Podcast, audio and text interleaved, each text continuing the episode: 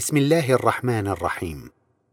الحمد لله رب العالمين والصلاة والسلام على سيدنا محمد المبعوث رحمة للعالمين. أما بعد لازلنا نتحدث في تأويل الآيات الكريمة من مطلع سورة البقرة. بعد أن بينا في الحلقات السابقة ما تقتضيه العدالة الإلهية. من معاملة كل امرئ بما يتناسب مع عمله وأن المحسن مصيره حتما إلى ما بشره الله تعالى به من جنات تجري من تحتها الأنهار. لا بد لنا من أن نقف برهة نبين فيها ما تعنيه كلمة جنة وما هي حقيقة الجنة والمراد بكلمة جنات تجري من تحتها الأنهار. نريد أن نبين ذلك بصورة يتجلى فيها الإكرام الإلهي والخلود في النعيم الأبدي فنقول جاء في بعض الأحاديث القدسية التي تحدث بها رسول الله صلى الله عليه وسلم عن لسان الحضرة الإلهية ما يلي كنت كنزا مخفيا فأحببت أن أعرف فخلقت الخلق وعرفتهم بي فبي عرفوني والكنز هو الشيء الثمين المخبأ. فالله تعالى هو الكنز. وقد خلق الخلق ليعرفهم بذاته العلية ويشهدهم عظيم جماله وعالي كماله ليحصل لهم النعيم الأبدي المقيم بشهود هذا الكمال والجمال. وهكذا. فالنظر إلى حضرة الله تعالى هو أعظم ما يكرم به الله تعالى عباده المؤمنين في الجنة. بل هو حقيقة الجنة.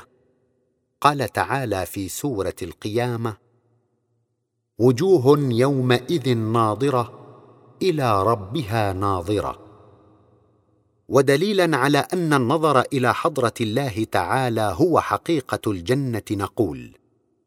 إن الإنسان إنما يتنعم في هذه الدنيا إذا شاهد المخلوقات الجميلة ويستغرق في السرور بمشاهدتها كلما كانت جميلة رائعة. فكيف يكون سروره إذا هو نظر إلى جمال خالقه؟ الذي خلق الكون وخلق ما فيه من المخلوقات الجميلة. وهل النظر يا ترى إلى الخالق أجمل أم النظر إلى المخلوقات التي تستمد جمالها منه تعالى فهي أثر من آثاره وجمالها نقطة من بحور جماله. ولكن لماذا يسمى النعيم النفسي الذي يشاهده الإنسان عند مشاهدة جمال خالقه جنة؟ أقول إن كلمة جنة مأخوذة من جنة. بمعنى ستر وأخفى. تقول جن الليل ومنه المجن وهو الترس. يستر به المحارب جسمه من ضربة عدوه. ومنه الجنين وهو الطفل ما دام مستورا في بطن أمه. وبناء على ما قدمناه نقول إن كلمة جنة إنما تعني النعيم الخفي المستور. الذي يجده الإنسان في قرارة نفسه ولا يطلع عليه أحد سواه. فإذا نحن جلسنا في حديقة كل شيء فيها رائع وجميل. وإذا نحن تذوقنا في نفوسنا هذا الجمال فهذا النعيم الذي نجده في نفوسنا إثر مشاهدتنا ذلك النعيم الخفي المستور نسميه جنة. وهكذا. فقد نجلس في حديقة واحدة وأمامنا شيء واحد. ولكن نعيم كل امرئ وجنته على حسب حاله ومشاهدته. وزيادة في إيضاح هذه النقطة نستطيع أن نسوق المثال الآتي فنقول هب أن اناسا دعوا لدى أمير من الأمراء إلى مأدبة عليها صنوف الفاكهة. وأنواع منوعة من الأطعمة اللذيذة. فهل تظن أن جميع المدعوين يتذوقون ذوقا واحدا ويجدون لذة واحدة؟ لا شك أن لذة كل امرئ منهم تتناسب مع صحته وحالته النفسية. كما أن حظوة كل امرئ منهم لدى صاحب المأدبة وسروره بمجالسته يتناسب مع قربه المعنوي منه ومكانته لديه. إن هذه الأمثلة تنطبق كل الانطباق على حال المؤمنين في الآخرة فهم ينظرون إلى جمال الحضرة الإلهية. لكن نعيم كل واحد منهم وجنته إنما تتناسب مع أعماله التي قدمها في الدنيا. فكلما كانت أعمال الإنسان عالية أكثر كان إقباله على ربه أعظم وكان نعيمه في مشاهدته أكبر وجنته أعلى وأجمل. على أن المؤمن في الدار الآخرة لا يقف عند منزلة واحدة لا يجاوزها بل إنما هو دوما في ارتقاء فمن حال إلى حال أعلى. ومن مشاهدة إلى مشاهدة أسمى. وإن شئت فقل من جنة إلى جنة أرقى. فكلما نظر إلى جمال خالقه نظرة حصل في نفسه نعيم عظيم جدا. ثم ينظر إلى خالقه نظرة ثانية فيتنعم بها أكثر من الأولى. ثم ينظر ثالثة ورابعة وهكذا إلى ما لا نهاية. وكل نظرة أعظم جمالا وسرورا أعلى من النظرة السابقة. وبما أنه ليس لحضرة الله تعالى حد وبما أن جماله سبحانه ليس له نهاية فهكذا نعيم المؤمنين في الآخرة ليس له نهاية. والجنة ليس لها حد ولا نهاية. أما كلمة جنات تجري من تحتها الأنهار. فليس معناها قاصرا على أنهار من الماء بل إنها تعني الخيرات الدائمية المتواردة على الإنسان بشكل متواصل كالنهر الجاري الذي لا ينقطع. فالفواكه والأثمار وصنوف الطعام والشراب والحور العين وأعني بهن زوجات المؤمنين اللاتي تحار بهن الأعين لجمالهن. أقول صنوف هذا النعيم كلها إنما تجري على الإنسان كالنهر المتواصل دون أدنى انقطاع. لكن هذه الخيرات كلها أقل درجة طبعا من ذلك النعيم بمشاهدة حضرة الله. وهذا بعض ما نفهمه من كلمة من تحتها. بقي علينا أن نبين الكيفية التي يتمكن معها الإنسان يومئذ من الارتقاء من حال إلى حال أعلى ومن جنة إلى جنة أعلى وأرقى. فنقول رأينا أن نعيم كل امرئ في الجنة إنما يتناسب مع أعماله التي قدمها في الدنيا. فكلما كانت أعمال الإنسان أعلى كان إقباله على ربه أعظم. والعمل وحده هو السبب الذي يجعل الناس يتفاوتون ويتفوق بعضهم على بعض في النعيم. ولكن كيف يستطيع الإنسان أن يرقى ذلك الرقي المتواصل الذي لا يتناهى متنقلا من جنة إلى جنة أعلى وأسمى؟ أقول إن الإنسان في هذه الدنيا له فكر وعقل فبالفكر يتعرف إلى الوقائع ويتذكر ما قام به من أعمال وما جرى له من حوادث. أما العقل فيشهد به حقائق الأعمال وقيمها الحقيقية التي تؤهله لأن يقبل بها على الله فإذا كان يوم القيامة تعطل الفكر. إذ لم يبق له ضرورة وانكشفت الحقائق للعقل واضحة جلية. وهناك تمر على الإنسان سلسلة أعماله التي قام بها في دنياه عملا بعد عمل. وكلما رأى عملا من أعماله أقبل به على خالقه فارتقى من حال إلى حال وهكذا حتى تمر به جميع أعماله. فتعود السلسلة من جديد. ونظرا لعدم وجود الفكر عندما تمر به الأعمال من جديد فيعقلها ويرقى بها وهو لا يذكر أنه رآها من قبل وذلك إلى ما لا نهاية فهو متواصل الإقبال متزايد في الصحة النفسية والتنعم بمشاهدة ذي الجلال والجمال. متدرج في النعيم بما يقدم له من فواكه وثمرات. وذلك ما أشارت إليه الآية الكريمة في قوله تعالى كلما رزقوا منها أي في الجنة. من ثمرة رزقا قالوا هذا الذي رزقنا من قبل. منذ مدة قريبة في الدنيا. وأتوا به متشابها. متشابها في اللذائذ لكنه أعلى مما سبق. فلهم في كل لحظة نعيم ونعيم كل لحظة أرقى من سابقتها.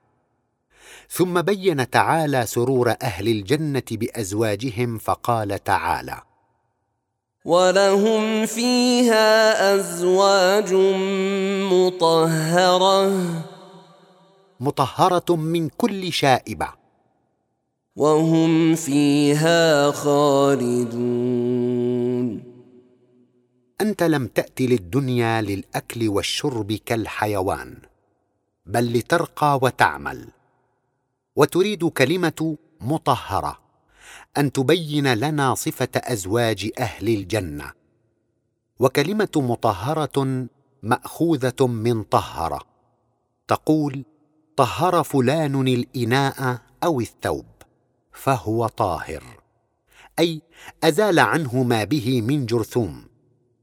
وطهر الله نفس فلان. أي أزال ما بها من خبث. وهكذا.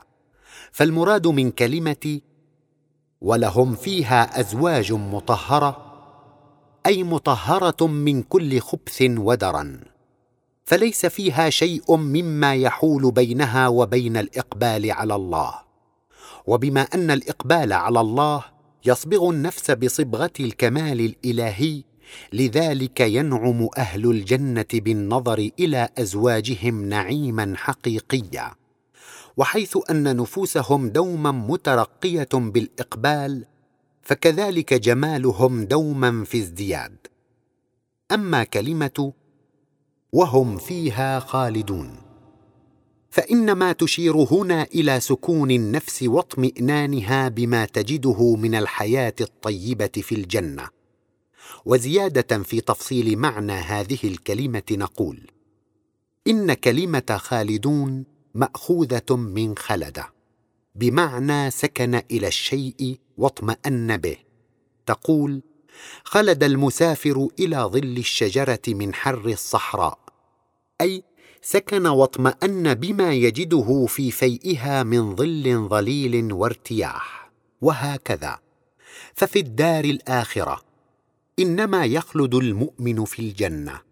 أي تسكن نفسه مطمئنة بما تجده في ذلك التجلي الإلهي الذي يغمرها من حياة طيبة وأنس ونعيم فهو لا يبغي عنه حولا ولا يرضى عنه بديلا. ولعلك تقول إذا كان الخلود هو اطمئنان النفس وسكونها إلى الشيء فكيف يخلد أهل النار في النار؟ فنقول قد يصاب الإنسان في هذه الدنيا بألم من الآلام أو علة من العلل ولا يجد دواء لعلته إلا الكي بالنار ولذلك تراه يسكن بين يدي من يكويه بالنار ويؤثر حريقها وشديد لذعها على علته وآلامه وكذلك حال أهل النار في النار فهم يخلدون في النار. ويؤثرون عذاب الحريق تخلصا من آلام الخجل والعار الذي يلازم نفوسهم.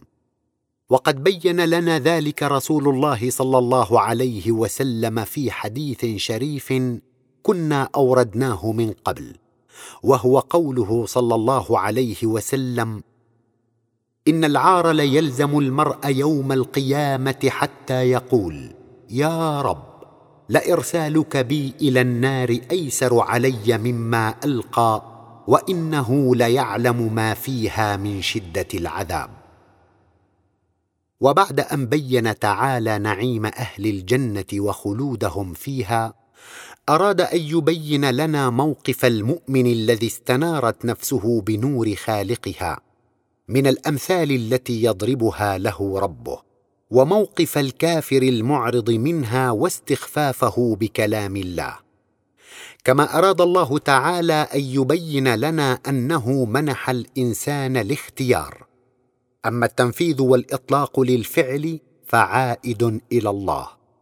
فمن العبد الاختيار ومن الله تعالى القوة وخلق الأعمال. وإلى هاتين الناحيتين أشارت الآية الكريمة في قوله تعالى ان الله لا يستحي ان يضرب مثلا ما بعوضه فما فوقها فاما الذين امنوا فيعلمون انه الحق من ربهم واما الذين كفروا فيقولون ماذا اراد الله بهذا مثلا يضل به كثيرا ويهدي به كثيرا.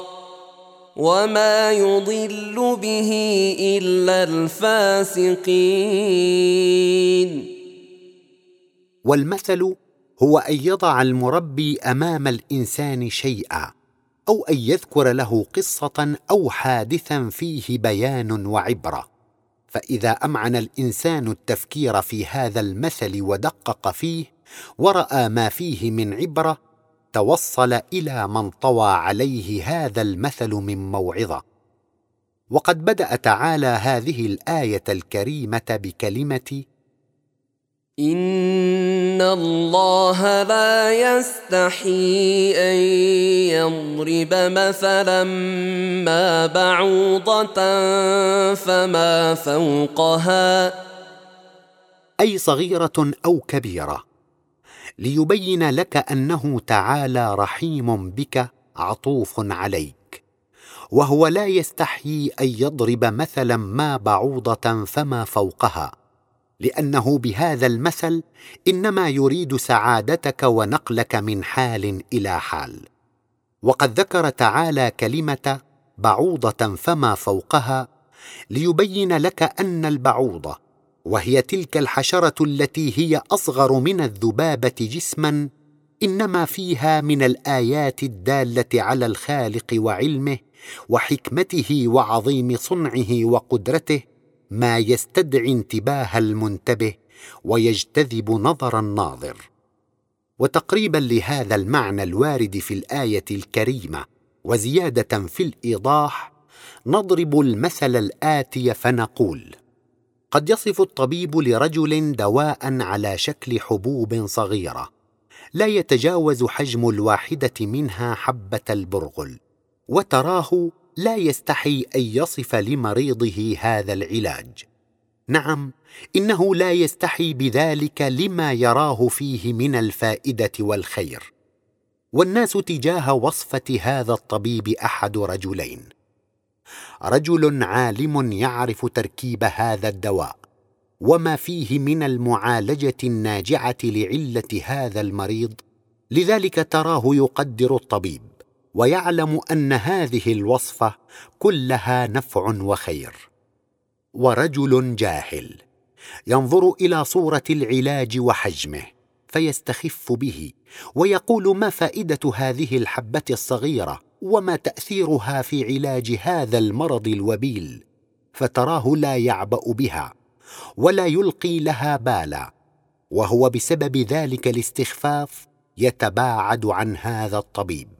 ولا يستفيد منه في شيء فتتفاقم به أمراضه وتتراكب عليه علله فمن حال إلى حال أسوأ ومن رديء إلى اردع إن هذا المثل الذي ضربناه يوضح لك هذه الآية التي نحن بصددها أحسن توضيح. فالله لا يستحيي أن يضرب مثلا ما بعوضة فما فوقها. فاما الذين امنوا فيعلمون انه الحق من ربهم كل انسان بحسب ايمانه يفهم. الحق لا يرى الا من طريق التربيه. فسيدنا إبراهيم وسيدنا محمد عليهما الصلاه والسلام وكافه الرسل عن طريق التربيه اهتدوا. فأما الذين آمنوا بلا إله إلا الله ورأوا أن الكون كله إنما تشرف عليه تلك الإرادة العليا وتصرفه تلك اليد العظيمة القديرة هؤلاء الذين عرفوا جلال الله وخضعت نفوسهم لما شاهدته من عظمة الله تراهم إذا ضرب الله تعالى مثلا بعوضة فما فوقها رأوا في هذا المثل من الخير وعلموا أنه الحق من ربهم. وأما الذين كفروا فيقولون ماذا أراد الله بهذا مثلا يضل به كثيرا؟ يضل به كثيرا من الشهوات الكامنة في نفسه. إذ بإنكاره لهذا المثل تخرج منه شهوة واحدة. وبذلك وبالعلاج بعدها إن رجع وأناب امحت من نفسه مئات من الشهوات. فبخروج شهوة واحدة يبعده تعالى عن كثير من الشهوات. وأما الذين كفروا وانصرفت نفوسهم إلى الدنيا وزينتها معرضة عن الله تراهم بسبب عمي بصائرهم الناشئ عن فسقهم وعدم استنارتهم بنور الله لا يرون ما في ذلك المثل من الخير. كما لا يقدر المريض الجاهل ما وصفه له الطبيب من علاج. فيقولون ماذا أراد الله بهذا مثلا؟ وهكذا. فالمؤمن بلا إله إلا الله يغدو بصيرا مشاهدا يشاهد بنور الله فيستعظم الأمثال التي يضربها الله تعالى ويقدر كلامه. والكافر الفاسق أعمى محجوب إذا سمع من آيات الله شيئا اتخذها هزوا.